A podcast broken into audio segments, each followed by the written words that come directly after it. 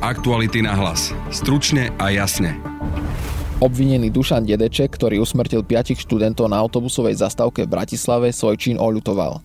Na tlačovej konferencii to povedal krajský prokurátor Rastislav Remeta. Včerajšieho dňa, štvrtého októbra, po tom, čo bolo vznesené obvinenie, bol vypočutý obvinený. Teraz môžem skrátke povedať, že oľutoval čin, ktorého sa dopustil. Vyriešia situáciu prísnejšie tresty? Budete počuť aj profesora Jozefa Čentéša. V prípade takýchto vodičov sa dávajú aj návrhy na uloženie trestu prepadnutia veci, že to auto prepadne v prospech Slovenskej republiky. Napriek takýmto skutočnostiam tým, ten počet tých prípadov neklesá. V druhej téme podcastu sa pozrieme na to, kto je nový minister školstva Ján Horecký. Budete počuť analytika Michala Rehuša. A to sa ukáže v tej o, funkcii. Ja teda, čo som počúval názory iných ľudí, tak ho poznám ako človek, ktorý je konsenzuálny, ktorý je ochotný diskutovať. A ex-ministra školstva Branislava Gröhlinga. My sme aj v minulosti mali taký názorový rozdielny, nechcem povedať, že konflikt, ale názorové rozdiely ohľadom napríklad toľko spomínaného šlabikáru, kde bolo poukázané, že máme aj rozvedené matky s dieťaťom. Tam pán minister proti tomu bojoval a kritizoval to, aby to bolo vyhodené. Počúvate Aktuality na hlas. Moje meno je Adam Oleš. Kedy sme sa prestali hýbať? Prečo sme sa podriadili technológiám, ktoré nás pripútali na mieste? Vyber si technológiu, s ktorou budeš v pohybe. Nová Kia Exeed a Exeed Plug-in Hybrid. Kia. Movement that inspires. Aktuality na hlas. Stručne a jasne. Krajský prokurátor Rastislav Remeta na tlačovej konferencii informoval o znesení obvinenia pre Dušana Dědečka a rovnako potvrdil, že obvinený svoj čin oľutoval. Môžem vás informovať o tom, že včera bolo vznesené obvinenie konkrétnej osobe pre obzvlášť závažný zločin všeobecného ohrozenia podľa paragrafu dvestoosemdesiatštyri odsek jeden odsek štyri trestného zákona, kde je trestná sadzba trest odňatia slobody dvadsať až dvadsaťpäť rokov až do života. Včerajšieho dňa, štvrtého októbra, po tom, čo bolo vznesené obvinenie, bol vypočutý obvinený. Teraz môžem skrátke povedať, že oľutoval čin, ktorého sa dopustil. Z hľadiska zistených všetkých okolností, ktoré boli doposiaľ zistené, teda jednak štýlu jazdy, rýchlosti jazdy, zisteného alkoholu, použitého dopravného prostriedku, ktorý v tomto prípade bol v podstate zbraňou voči všetkým osobám, ktoré boli zasiahnuté, je potrebné vyvodiť následovný záver. Trestný zákon pozná pri úmysle tzv. Priamy a nepriamy úmysel. Určite sa stotožníme s tým, že teda v aktuálnom štádiu konania nie je možné konštatovať priamy úmysel, že teda vedel, chcel a preto to spravil. Zatiaľ zistené skutočnosti nasvedčujú tomu, že teda uviedol sa do stavu určitej zníženej príčetnosti, respektíve nespôsobilosti viesť motorové vozidlo vplyvom alkoholu.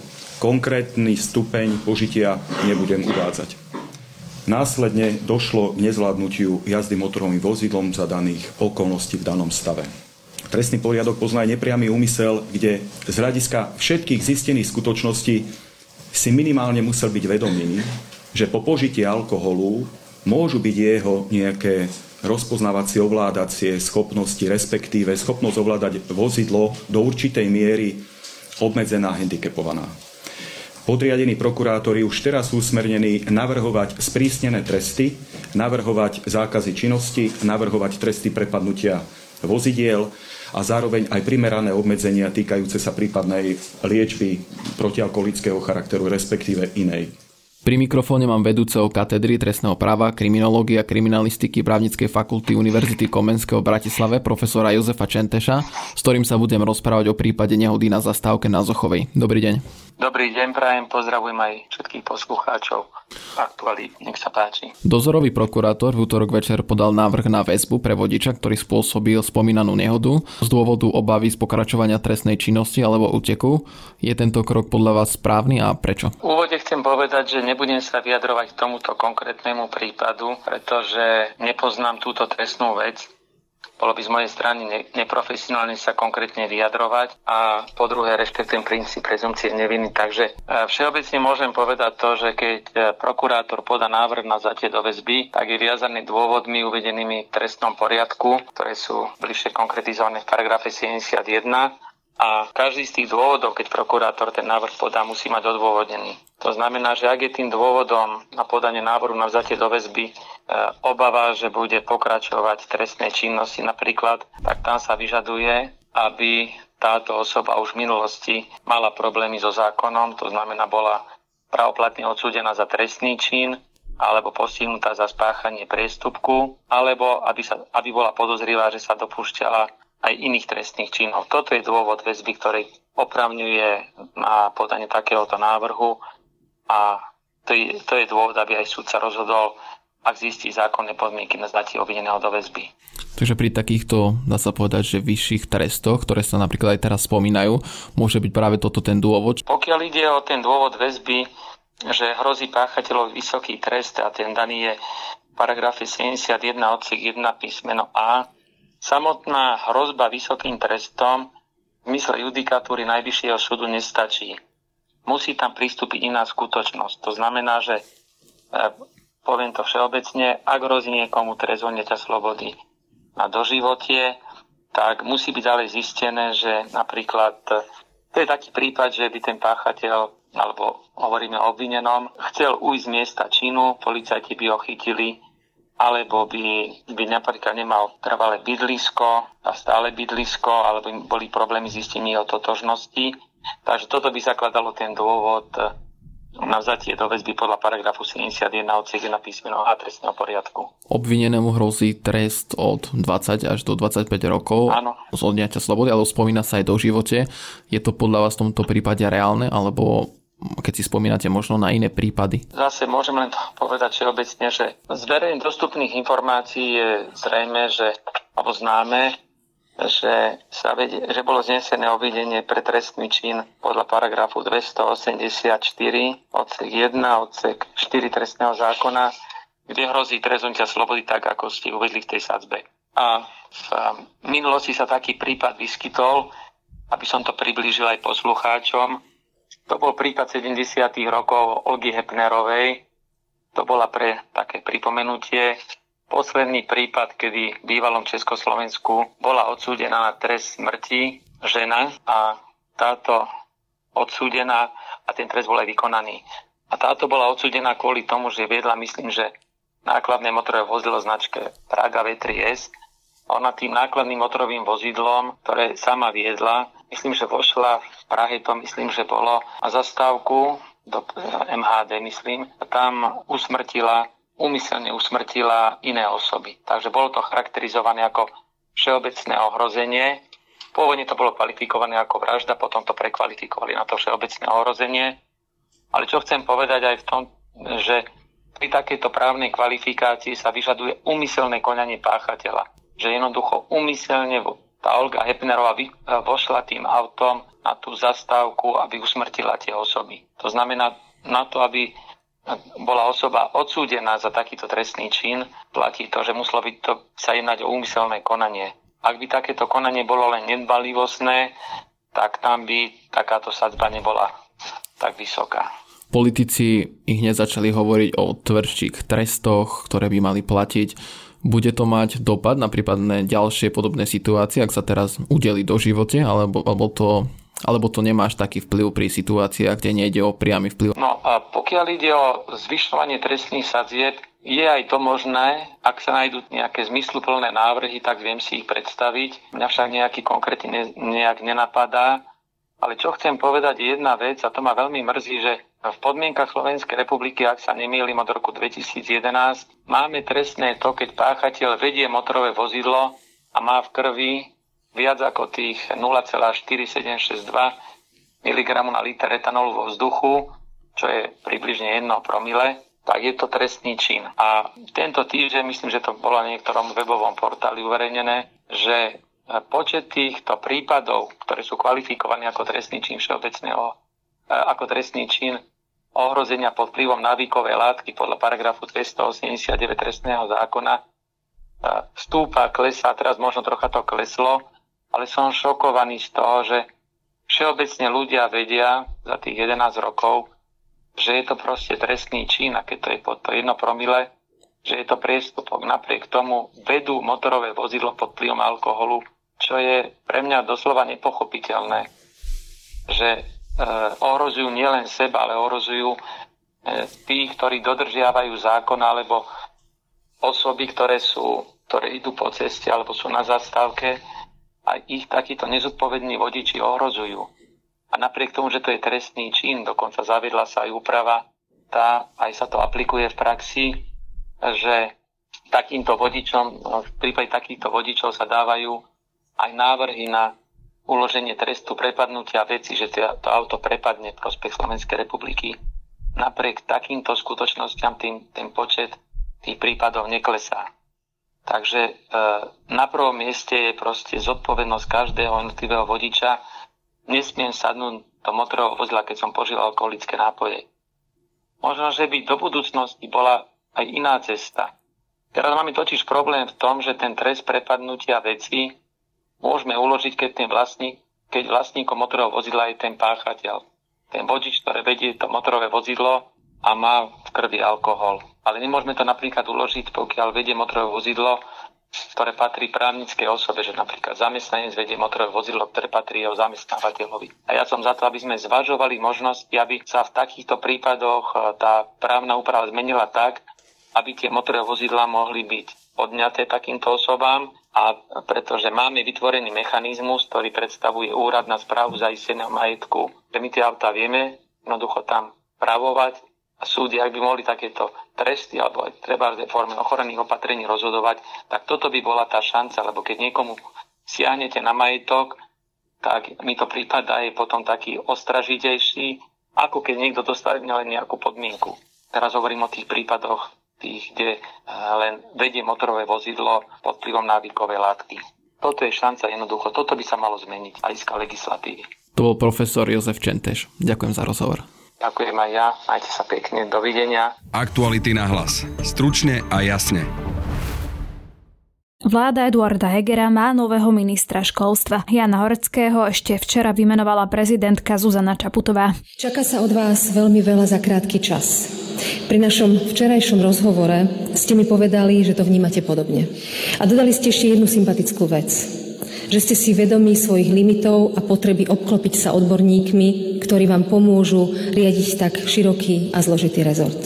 Keď lídri trojkoalície hľadali nominanta na ministra školstva, niektorí z nich vyslovili požiadavku, aby to bol konzervatívne orientovaný odborník. Toto kritérium koaličných lídrov spĺňate. Vymenovaním za ministra školstva však prestávate byť manažér jednej siete škôl s jasne vyhraneným svetonázorom. Stávate sa verejným činiteľom, od ktorého budú mať rôzne segmenty spoločnosti veľké očakávania. A to najväčšie očakávanie, ktoré musíte žiadať aj od seba, je zostať vecný a férový. Horecký bol učiteľom matematiky, pôsobil ako prezident Združenia katolíckych škôl a dnes je manažérom súkromných škôl Felix. Mojím veľkým, veľkým cieľom však je, aby naše školstvo nepripomínalo čártrový let. Som presvedčený, že pre budúcnosť Slovenska, osobitne pre šťastnú, úspešnú budúcnosť Slovenska, potrebujeme v prítomnosti teraz prvotriedne školstvo. Čo do podmienok, čo do obsahu a foriem vzdelávania a najmä výsledkov. Preto aj ďakujem pánu ministrovi Gröhlingovi a ľuďom, ktorí pracovali a pracujú na ministerstve školstva za podporu inovatívnych foriem vzdelávania. Škola podľa mňa má byť miestom, alebo teda má potenciál byť miestom, skvelým miestom pre život a prácu. Nech sa deti tešia do školy, nech majú prirodzenú, motivujúcu radosť z poznávania, ktorá im je vlastná a z vlastného rastu. Nie je to len vízia, ale je to aj, sú to aj ciele plánu, plánu obnovy, ktorý chcem maximálne využiť spolu s príležitosťou pracovať s odborníkmi, ďalšími odborníkmi skrz celé Slovensko, aby sme urobili tento posun žiaduci a nevyhnutný s našim školstvom. Momentálne vítam na linke analytika Centra vzdelávacích analýz Michala Rehuša a budeme sa rozprávať o novom ministrovi školstva Jánovi Horeckom. Dobrý deň, prém. Dobrý deň. Tak pán Rehuš, čo hovoríte na nového ministra školstva? Ako ho vnímate možno ako odborníka na školstvo? Myslím, že to je naozaj človek, ktorý má skúsenosti so školstvom, čiže nie je to človek niekde mimo, hlavne teda skúsenosti s regionálnym školstvom, čo je možno taká novinka, pretože mnohí z predchádzajúcich ministrov mali skúsenosti častokrát z vysokých škôl, z výskumu a práve pán Ján Horecký je vlastne človek, ktorý pochádza priamo z prostredia základných a stredných škôl.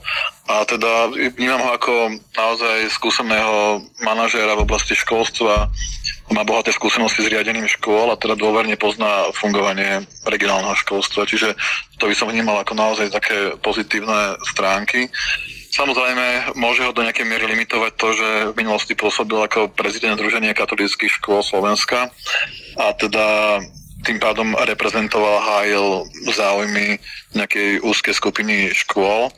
A teda bude to možno aj taká jeho, pre neho osobná výzva, aby dokázal prekročiť a prekonať uh, tieto nejaké partikulárne záujmy a naozaj reprezentoval záujmy všetkých škôl a všetkých detí v tom systéme. Tá jeho minulosť uh, sa akože viackrát riešila, ale otázka je, že či je na mieste vôbec sa zaoberať tým, že či ide napríklad o niekoho, kto v minulosti pôsobil alebo je napríklad nejakým spôsobom konzervatívnejší, že či tam sú indície, že by to mohlo ovplyvňovať jeho prácu. Áno, toto ja akoby som nevnímal ako principiálny problém. Myslím si, že to je každého vás, akoby presvedčenie vlastne každého vec, aké má, do toho by som nejako nevstupoval. Ja som skôr iba hovoril o tom, že vlastne tým, že reprezentoval nejaký typ zriaďovateľov alebo nejaký typ školstva, tak naozaj to, to môže byť problém, ak by nedokázal hájiť záujmy vlastne celého toho systému, ale to sa naozaj ukáže. Ale to, že či ten človek je konzervatívny alebo liberálny, v princípe nemusí, nemusí byť ani nie je žiadny problém, ak sa to nejakým spôsobom negatívne nedostáva do tých rozhodnutí, ktoré potom robí. A ak by aj vo svojej funkcii, tak ako keď, to, keď bol prezidentom toho Združenia katolíckych škôl, tak by obhajovalo len záujmy katolíckych škôl. To by bol problém, ale samozrejme, myslím si, že je možné, aby on pôsobil nad vecou a aby dokázal tieto veci nejakým spôsobom prekonať. Mal v minulosti napríklad nejaké vyjadrenia, z ktorých by mohlo teoreticky vyplývať, že má pohľad na školstvo možno trochu iný, ako mal, čo viem, Branislav Gröhling, o ktorom sa hovorilo, že akože ten liberálny minister školstva. Toto by som akoby nejako neposudzoval. Skôr teda, keď sa pozerám na vyjadrenia toho Združenia katolíckych škôl, tak tam napríklad aj keď teraz je vlastne v pripomienkovom konaní, keď bola novela školského zákona, tak toto združenie sa vlastne ostro ohradzovalo voči obmedzeniu napríklad opakovania ročníka. A tie argumenty, ktoré používali, neboli celkom korektné a správne. Čiže toto, toto môže byť problém, ak náhodou by on reprezentoval a zároveň súhlasil s tými názormi, ktoré povedzme v niektorých otázkach práve toto združenie presadzuje. A to sa ukáže v tej funkcii. Ja teda som sa teda, čo som počúval názory iných ľudí, tak ho poznajú ako človek, ktorý je konsenzuálny, ktorý je ochotný diskutovať. Napokon ja mám tiež s ním takúto skúsenosť. V minulosti, že keď som pracoval na ministerstve školstva, tak uh, práve pán Horecký bol uh, súčasťou pracovnej skupiny, ktorú sme mali uh, k znižovaniu administratívnej záťaže a teda moja skúsenosť s ním je tiež veľmi konštruktívna, vystupoval ako odborník a človek, ktorý vie nájsť nejaký kompromis. Takže uh, tie predpoklady a tá nádej na to, že by naozaj mohol mať uh, tieto vlastnosti a schopnosti jeho funkcií ministra, uh, tak táto je. A naozaj, ak sa podaria implementovať, tak môže zlepšiť v budúcnosti slovenské školstvo. Pri mikrofóne vítam ex-ministra školstva Branislava Gröhlinga. Dobrý deň. Dobrý deň, prajem. Pán Gröhling, tak už je teda meno vášho náhradníka, je to Ján Horecký. Prvá taká otázka, už sa niekedy s pánom Horeckým stretli, či napríklad na niečom spolupracovali? My sme sa stretávali na, v rámci pracovných vecí, keď bol ako reprezentant alebo nejaký nominant Združenia katolíckych škôl a riešili sme nejaké zlomkové náležitosti, ale nerozprávali sme sa o nejakej vízii a budúcnosti školstva. Je to vyslovene, že čiastočný pracovný vzťah. No a ako teda vnímate nového ministra? Ako podľa vás bude zvládať rezort? Mne veľmi ťažko teraz hovoriť, že ako to bude do budúcna, lebo pán minister ešte nemal takú tú úvodnú tlačovú konferenciu, kde by povedal, že kam chce viesť školstvo. Ja by som bol veľmi rád, keby pokračoval v tom našom nastavení, či už smerovaniu k modernejšiemu školstvu, či už k jednotlivým opatreniam v rámci plánu obnovy, tak ako sme ich nastavili aj my. Toto sme ešte nepočuli, sú tu iba nejaké vyjadrenia z minulosti, ktoré asi pán minister bude ešte nejako sa snažiť či už korigovať alebo vysvetľovať. My sme aj v minulosti mali taký názorový rozdielny, nechcem povedať, že konflikt, ale názorové rozdiely ohľadom napríklad toľko spomínaného šlabikáru, kde bolo poukázané, že máme aj rozvedené matky s dieťaťom. Tam pán minister proti tomu bojoval a kritizoval to, aby to bolo vyhodené, alebo nejaké spolúčasti s pánom Chromíkom. Veľmi ťažko mi je rozprávať nejaké ďalšie veci do budúcna. Skôr ja by som poukázal na to, že vládna koalícia mesiac tu vyberala ministra školstva pre jeden z najdôležitejších rezortov a stále hovorila, že tým jedným z kritérií bol, aby bol z konzervatívneho prostredia. No pre mňa by to bolo kritérium, že ako chce e, ďalej e, riadiť školstvo, aké má vízie, aké má plány a na toto si ešte chvíľu počkajme. Počuli sme, že vlastne Boris Kolár povedal, že si tam predstavia niekoho konzervatívneho a dokáže konzervatívny minister nejak ovplyvniť teda to dianie, takže to bude mať vplyv napríklad na žiakov? Aj liberálny, aj konzervatívny minister, aby sme boli seriózni, môže ovplyvniť to dianie. Ja som sa snažil, aby na školstvo sa pozeralo, takže rodič si bude vyberať, ako chce vzdelávať svoje dieťa, takže sme rovnako podporovali aj súkromné školy, aj štátne školy, aj cirkevné školy a nikoho sme nedávali nejako do popredia. Čo sa týka obsahu vzdelávania, tiež sme ho pre, predpripravovali pre každého, aby každý si tam našiel to niečo. A samozrejme, že minister školstva určuje takéto smerovanie a môže presadzovať aj niektoré veci, ktoré možno my sme ich tam začlenili a on ich môže stadiaľ vyňať alebo môže ťahať školstvo iným smerom. Ale ja by som v tomto bol tak akože korektný, že naozaj, že počkajme na tie prvé kroky pána ministra a potom to môžeme komentovať. Poďme teda k tomu, že čo ho tam čaká na tom rezorte, čo sú možno také tie veci prvé, ktoré bude musieť riešiť. Tá prvotná vec sú samozrejme, že energie a energetická kríza. My sme sa snažili od januára tohto roku vydokladovať od všetkých subjektov, ktoré sú v sieti škôl, zvýšené náklady na energiu. To sme vydokladovali aj v januári, aj v apríli, aj v auguste, také tie updatenuté. Tá požiadavka bola tridsaťšesť miliónov, teraz už je to štyridsaťštyri miliónov. Ministerstvo financií poslalo iba tridsať miliónov. Neviem, ako sa s tým vysporiadajú základné a stredné školy. Čo sa týka vysokých škôl, tak to bola požiadavka na dvadsať miliónov, ale uvoľnených z Ministerstva financií bolo iba šestnásť miliónov. Takže toto sú také tie dve hlavné veci, ktoré pán minister bude musieť riešiť. Musíme proste pomôcť školám a vykry, vykry, krytím sto percent ich požiadaviek. Ďalšia veľká téma, ktorá sa otvorila v tieto dni, sú aj zvýšené náklady na energiu pre materské školy, ktorým treba pomôcť. Nemôžeme predsa chcieť, aby deti boli chore, aby sa tam nekúrilo, aby sa znižovala teplota. Takže toto je taká tá veľká téma, ktorá ho čaká. Potom je to plán obnovy, ktorý pri tretiu platbu je v marci. Tam musí splniť osem úloh, či už legislatívnych alebo názorových. A potom také tie ostatné veci, rozpočet, ten bude veľmi dôležitý. My sme predpripravili návrh rozpočtu a nemáme odpoveď z Ministerstva financií, že či ho akceptuje alebo nie. Tam sú dôležité veci, ktoré sme my požadovali, a to je zvýšenie normatívu, peniaze na asistentov pre deti, ktoré to potrebujú, ako aj zvýšenie príspevku na učebnice. Teraz bude musí minister presadzovať zákony s menšinovou vládou, pretože vy ste teda odišli z koalície. Budete podporovať tie jeho návrhy, s ktorými príde? Ak to budú návrhy, ktoré sme my pripravovali a nebudú zmenené, tak nevidím dôvod, aby sme ich nepodporovali. Jeden už zažijeme aj na tejto schôdzi. Ak tam budú nejaké ďalšie návrhy, ktoré sa budú nejako meniť, tak sa budeme pozerať na to, ako sa menia. Budeme o tom konzultovať, budeme dávať pozmeňujúce návrhy a uvidíme, ako pán minister vyrokuje podporu pre svoje smerovanie školstvom. To je z dnešného podcastu všetko. Na podcaste spolupracovala Denisa Hopková a Valentína Rybárová. Pekný zvyšok dňa vám praje Adam Oleš. Aktuality na hlas. Stručne a jasne.